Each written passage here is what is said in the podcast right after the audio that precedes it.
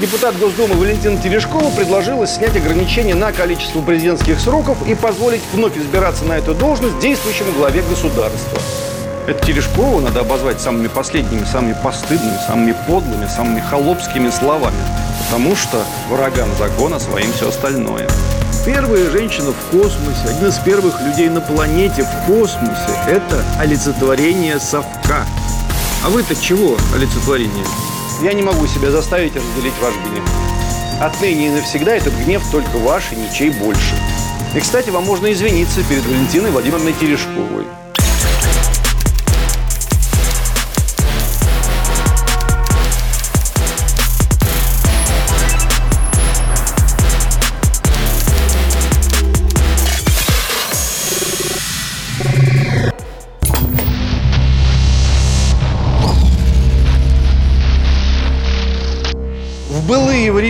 А это были очень долгие времена, они длились столетиями и даже тысячелетиями, слово весело очень много. За слово могли убить. Вы осознайте эти простые вещи, пожалуйста. За нанесенное оскорбление аристократ мог убить. Оскорбление могло касаться его самого, родины, веры или его женщины. Убить и разлучить человека с жизнью. Считал, что имеет на это право. Это не какие-то абстрактные люди так себя вели, а вполне конкретные, и более того, известные в России всем. Пушкин, к примеру, Александр Сергеевич, Лермонтов, к примеру, Михаил Юрьевич, и даже Гумилев Николай Степанович. Все, между прочим, православные люди. Но потом настал прогресс, и он, в числе иных, тоже зачастую весьма сомнительных прогрессивных ценностей, принес невиданное пренебрежение к слову. Люди, которые претендуют на звание аристократов духа и внутренне уверены, что отличаются от всякого там быдла, бросаются неслыханными оскорблениями. В том числе потому, что уверены, их никто не то чтобы не убьет за сказанное, он даже пощечину не получит. Всякое представление об иерархиях порушено и поругано.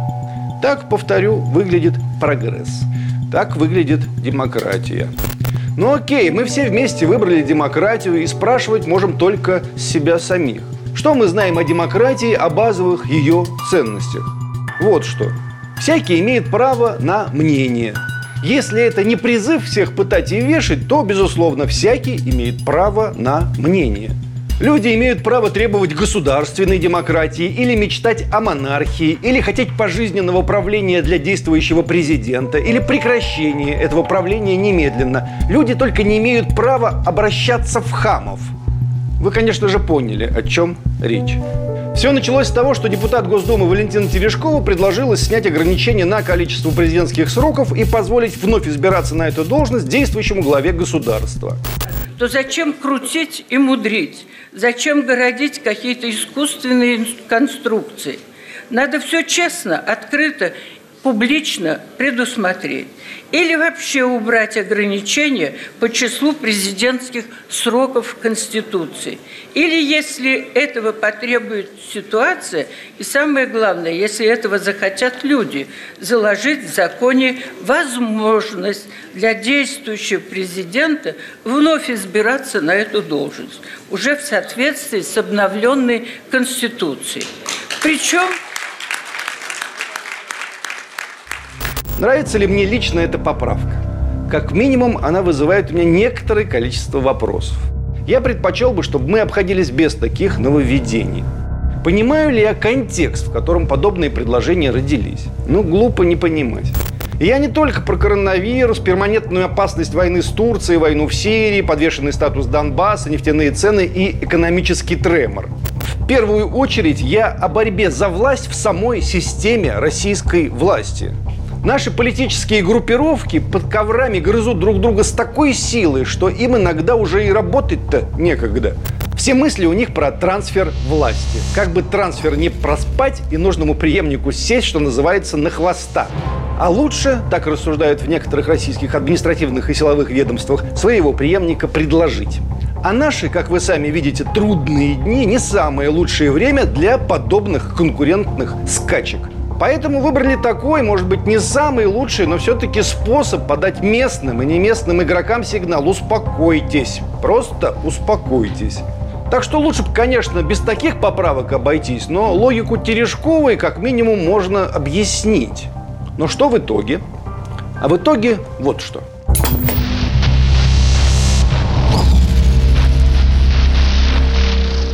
Ее имя на скрижалях человечества записано. В иные времена ей бы поклонялись как богине.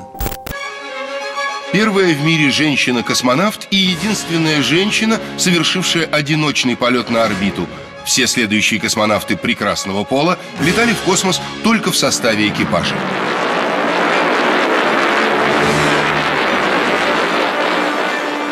Ну, мы поклоняться не требуем, мы об элементарных нормах приличия.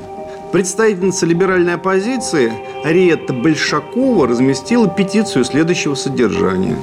Цитирую. Гражданское общество, признавая заслуги Валентины Владимировны, просит отправить госпожу Терешкову обратно в космос, желательно бессрочно и навсегда, без возможности возвращения на Землю, так как быть космонавтом у нее получалось лучше. О, Ариетта, о, а вас куда отправить? Это ведь вскрикивают и гудят люди, которые 30 лет рассказывали о том, какой чудовище этот проклятый Ленин, который отправил целый пароход российской интеллигенции в Европу. Ленин, значит, вам не нравится. А сами вы кто на его фоне? Конечно же, вы совсем иные, добрые, демократичные, так ценящие плюрализм мнений. Куда дальше пошел любимец прогрессивной публики Александр Невзоров, попытавшийся осмыслить деятельность Валентины Терешковой в целом, начиная с ее полета в космос. Рискну процитировать этого господина, да простят меня зрители. Итак, говорит Невзоров. Пропуском к звездам стало ее безупречно пролетарское происхождение. Впрочем, полет был не такой бессмысленный, потому что очень многое узнали мы об особенностях фонтанирующего рвотного рефлекса. А самым важным было то, что с орбиты вернулось живое и сияющее олицетворение совка, готовые к произнесению самых диких спичей по любому поводу. Первая женщина в космосе, один из первых людей на планете в космосе – это олицетворение совка. А вы-то чего олицетворение? Фонтанирующий рвотный рефлекс, говорите? Это ваши речи и все ваши радиостанции целиком и есть тот самый необычайно фонтанирующий рвотный рефлекс. Все, что вы сожрали за эти минувшие десятилетия, все, как из прорвавшегося мусорного пакета, льется из вас с утра до вечера. Едва ли есть смысл и необходимость цитировать десятки, даже не сотни, а именно что тысячи комментариев подобного свойства. Но их действительно было ужасно, аномально, чудовищно много. По отношению к женщине, которой 83 года. К женщине, чье имя останется не только в истории России или Советского Союза, а в истории человечества навсегда. По крайней мере, пока здесь есть люди. Хочется, впрочем, вывести разговор в иную плоскость и взглянуть на все с иной стороны.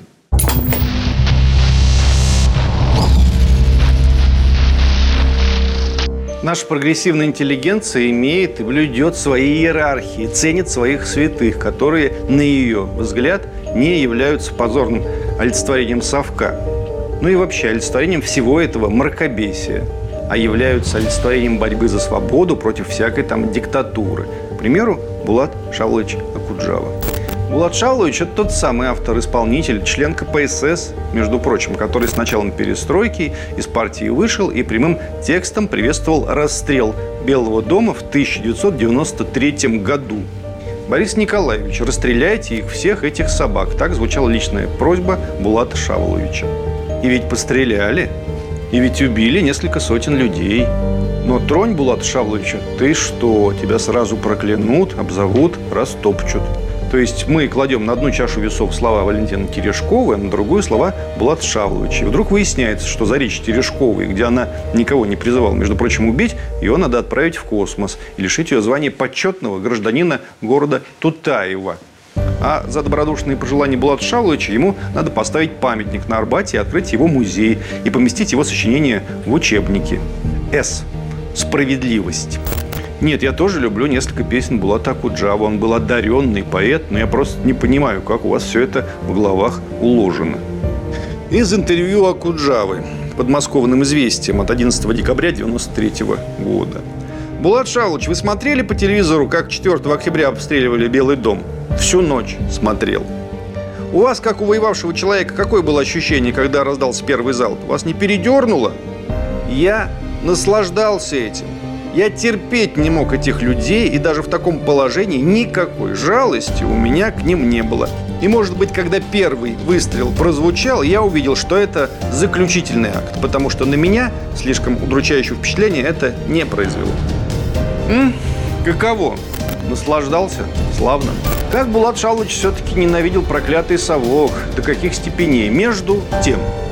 В СССР Акуджава выпустил 7 книг стихов, 6 книг прозы тиражом в несколько миллионов экземпляров, 11 дисков гигантов тиражом еще в несколько миллионов экземпляров. Его песни звучали в 28 советских фильмах, которые посмотрели десятки миллионов жителей Советского Союза. Ничего так. Одновременно с этим он так сражался за свободу против совка, что получил в 1991 году премию за мужество в литературе имени Андрея Дмитриевича Сахарова от независимой писательской ассоциации «Апрель». Была такая перестроечная гоп-компания «Апрель», я помню. Реакция на расстрел Дома Советов была не единственным поразительным выступлением Булата Шавловича. Случались и другие, по другим не менее трагичным поводам. 14 июня 1995 года, напомню, группа террористов численностью 195 человек, возглавляемая Шамилем Басаевым, вошла в российский городок Буденновск. На улицах Буденновска, квартирах и частных домах террористы захватили 600 заложников. Следом взяли в заложники еще 650 больных и 450 работников Буденновской центральной районной больницы. Все захваченные в городе заложники были сопровождены колонной в здание больничного комплекса этого города. На пути следования в здании больницы Буденовска члены Басаевской банды отстреливали всех пытавшихся бежать. И всего по пути в больницу убили более 100 человек. Такая история. В августе 95 года Акуджава был гостем программы «Поверх барьеров», выходящей на Радио Свобода, где сказал я думаю, что когда-нибудь ему, то есть Шамилю Басаеву, поставят большой памятник, потому что он единственный, кто мог остановить эту бойню. Ему отвечают, но в больнице погибли мирные люди. Акуджава. Вы судите Шамиля Басаева или говорите об этом конкретном поступке? Если говорить о Шамиле Басаеве, вообще я не юрист. Я недостаточно информирован. Если говорить о том, что случилось в Буденовске, это печально и трагично, но война трагичнее, чем этот поступок. И поэтому я думаю, что когда-нибудь ему поставят памятник. Что вы думаете? Объединенные патриоты, мракобесы, государственники и прочие людоеды совместными усилиями добились лишения Булата Акуджавы всех званий и степеней? Нет, напротив – 1996 году, год спустя после своих высказаний, Булат Шалыч Акуджава стал почетным гражданином города Калуги. Ему почетным гражданином быть можно, потому что он символ свободы и чести, а Терешковой нельзя. А чего? Все по-честному. И это лишь один пример. Вообще же пресвятые ряды солнечной прогрессивной оппозиции полнятся людьми, призывавшими к вещам, мягко говоря, удивительным, неслыханным, Бывший министр ельцинского правительства, книги которого по-прежнему продаются в книжных магазинах всей нашей необъятной родины, призывал убивать вежливых людей в Крыму. Алик Кох этого человека звали. Количество же представителей прогрессивной интеллигенции, говорившие вслух о том, что Советский Союз и фашистская Германия – это одно и то же, вообще исчислению не поддается. С тем же успехом говорят они про гидру русского фашизма, которую надо давить, давить и давить. Но это же не Терешкову, правда? Это Терешкову надо обозвать самыми последними, самыми постыдными, самыми подлыми, самыми холопскими словами. Потому что врагам закона своим все остальное. Как позицию я это принимаю, это позиция. Я просто не понимаю, какие вы демократы, если у вас такая позиция. Никакие вы не демократы. И уж точно нет ничего удивительного, когда журналист, политолог и виднейший деятель либерального движения Евгений Альбац произносит такое вот. Я, честно говоря, не вижу особой проблемы, если Россия разделится по Уральскому хребту. Да-да, никакой проблемы. Но если у вас нет проблем, когда вы все это говорите, почему у других должны быть проблемы? Они тоже говорят, вот Терешкова говорит, делов-то. Кажется, у нее оснований-то побольше, чем у вас, чтобы говорить.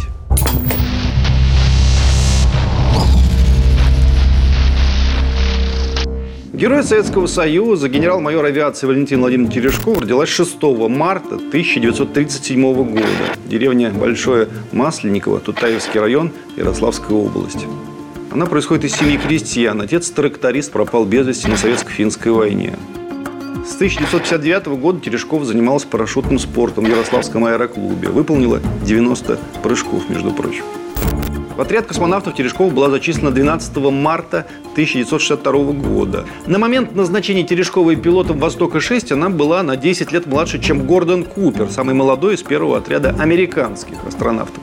Свой космический полет, первый в мире полет женщины-космонавта, Терешкова совершила 16 июня 1963 года. На космическом корабле «Восток-6» он продолжался почти трое суток. Родным Терешкова сказал, что уезжает на соревнования парашютистов. В полете они узнали из новостей по радио. Позывной Терешковой на время полета был «Чайка». Фразу, которую она произнесла перед стартом, звучала так. «Эй, небо, сними шляпу!» Эта фраза представляет собой цитату из поэмы Маяковского «Облако в штанах». Терешкова стала десятым космонавтом мира, единственной в мире женщиной, совершившей космический полет в одиночку. Но и это не все. Терешкова – кандидат технических наук, профессор, автор более 50 научных работ. Даже если бы город Тутаев отобрал у Терешковой ее титул, как собирался, она осталась бы почетным гражданином таких городов, как Ярославль, Владикавказ, Алагир, Щелково, Карганда, Байконур, а также Витебск в Беларуси, Монтрео в Швейцарии, Дранси во Франции, Монтгомери в Великобритании, Полиция, Дженероза в Италии, Дархан в Монголии, София, Бургас, Петрич, Старозагора, Плевен, Варна в Болгарии и Братислава в Словакии. И Калуги еще, да, вместе с Акуджавой. Терешковой, напомню, посвящены много песен. Например, «Девушку Чайка зовут». Музыка замечательного композитора Александра Дулаханяна, стихи Марка Лисянского. Исполнял Муслим Магомаев ее. Чайке завидуют звезды и птицы, Девушку чайкой зовут.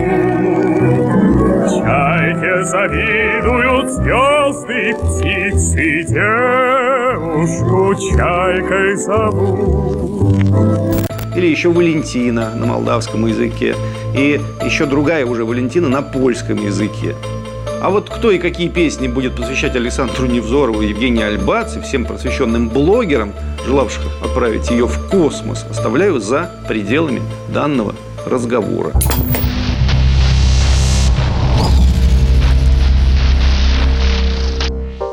Не так давно, году в 2014, глядя на разнообразную реакцию нашей прогрессивной публики по поводу крымской, как они это называют, аннексии, донбасской, как они это называют, авантюры, я в пробро в своем блоге написал, что, судя по всему, мы с ними люди разных формаций. Что для нас праздник, для них беда. Что для нас беда, для них праздник. И что тут началось? Мне со всех сторон разные персонажи ставили на вид. Ты что, мол, тут людей на расы распределил, разделил, на формации? Скоро, наверное, черепа начнешь мерить. Я помалкивал. Прошел год-другой, и тут я захожу в блог Бориса Акунина, любимейшего россиянами писателя, который, надо сказать, после крымских событий переехал во Францию на ПМЖ, сказав, что россияне сошли с ума, и пока не, не одумается, он назад не вернется. И вот он пишет в своем блоге, сидя во Франции. В России живут бок о бок два отдельных, нисколько не похожих народа. И народы эти с давних пор люто враждуют между собой. Чтобы он провалился, византийский орел с двумя головами, шизофренический символ, выбранный Иоанном III в качестве герба нашего государства. Есть мы, есть они – у нас свои герои. Чехов там, Мандельштам, Пастернак, Сахаров. У них свои. Иван Грозный, Сталин, Дзержинский. Теперь вот Путин. Друг друга представители двух наций распознают с первого взгляда и в ту же секунду испытывают приступ острой неприязни. Нам не нравится в них все, как они выглядят, разговаривают, держатся, радуются и горюют, одеваются и раздеваются. Нас тошнит от их любимых певцов, фильмов и телепередач. Они платят нам той же монетой и еще с переплатой. Помимо нас и них, есть просто люди, которые составляют большинство населения, и мы с ними постоянно пытаемся перетянуть это ни рыбы, ни мясо на свою сторону, приобщить к своим ценностям. Это очень трогательно, что Борис Акунин взял к себе в компанию Чехова и Пастернака, людей крайне сложных, которые, мягко говоря, могли бы на инициативу Бориса Акунина отреагировать самым неожиданным образом. Ну да ладно. Он о том же самом сказал, что и я, только с другой стороны, обозвав половину страны и даже большую часть ни рыбой, ни мясом. И от чего его не обвинили в расизме его сотоварищи по убеждениям, я так и не понял. Но едва утих приятный гул от высказывания Бориса Акунина, как разговор продолжил другой замечательный писатель Михаил Шишкин, переехавший из мрачной России уже в Швейцарию. Цитирую Шишкина. У нас очень странная ситуация. Существует два народа, называющиеся русскими, говорящие по-русски и населяющие одну и ту же территорию, но абсолютно разные по менталитету. Большая часть населения верит телевидению, что единственная цель за границей – уничтожить Россию и спасти ее может только отец народа. Гораздо меньшая часть населения живет в основном в больших городах, имеет высшее образование и много поездила по миру. Эта Россия считает, что мы как можно скорее должны присоединиться к либеральным ценностям Европы, что мы часть всемирной семьи народов и должны ввести демократический общественный строй и у нас. Тоже, знаете, трогательная такая подтасовка у Миши Шишкина, когда к своим причисляются люди с высшим образованием и поездившие, а остальные, понятно, телевизор смотрят и спроса с них никакого. Но ведь тоже расизм. И что? Да ничего. Но едва утих гул от высказываний Михаила Шишкина, тут и Виктор Шендерович высказался, расставив все точки над «и». Цитирую Шендеровича. «Наша проблема в том, что не людей мы тоже числим людьми и оцениваем их в человеческой номинации. Мы ошибочно полагаем, что относимся с ними к одному биологическому виду, к нашему виду, говорит Шендерович в котором такое действительно невозможно и вопим от возмущения. Мы по инерции числим их оппонентами, а они – окружающая среда. Ну что ж, это позиция. Все выше процитированная позиция. В этой позиции Валентина Терешкова представитель другого биологического вида. Ее можно и в космос навсегда отправить. Но но если вы кого-то призываете отправить в космос навсегда, какой спрос с тех людей, которые призывают собрать вас на баржу и отправить в Европу? Тем более, что вы и так туда уехали. Через несколько дней после выступления Терешковой вышло замечательное, на мой взгляд, коллективное письмо прогрессивной интеллигенции, где было сказано – мы, граждане России, профессиональные юристы, ученые, журналисты и писатели, обращаемся к нашим согражданам, депутатам всех уровней, политикам, общественным деятелям. Мы считаем, что над нашей страной нависла угроза глубокого конституционного кризиса и противоправного антиконституционного переворота, облеченного в псевдолегальную форму. Дальше шел список, как это называется, подписантов. Я посмотрел, посмотрел на этот список и вдруг вспомнил, я его видел практически в полном составе. Я видел его примерно в том же самом составе, когда те же самые люди требовали вернуть Крым Украине и остановить, как они это называли, российскую агрессию. Вы спросите, какая связь между реакцией этих людей на сомнительные предложения Терешковой и на крымские и донбасские события? Да прямая. Прямая связь. Я бы чуть больше верил в вашу заботу о демократии, конституции и свободе, если бы вы хоть сколько-нибудь последовательно заботились о демократических правах тех людей, чьи взгляды вы не разделяете. Я бы, может, с вами встал бы в одну колонну со своим красным флажком. Но какая у нас может быть общая колонна, да? У нас в героях Ивашка Грозный и Феликс Дзержинский, а у вас Сахаров с Укуджавой. Вы раса с высшим образованием, а мы с низшим. И что теперь делать? Никто, вы слышите, никто в России не сделал для дискредитации самого понятия либерализма больше, чем вы. Все свои ручки и ножки о свободу вытерли вы, именно вы. А теперь мы маем и шо маема. Потому что если вам дать свободу, вы тут всех поедите ради ваших ценностей. Грустно, но вот так получилось. Теперь надо подумать, как бы и демократию в России не растерять, и сделать так, чтобы она не ассоциировалась с вашими прекрасными именами. И, естественно, реакция на все ваше недовольство и на все ваши предложения у нас будет как у Бродского на Евтушенко.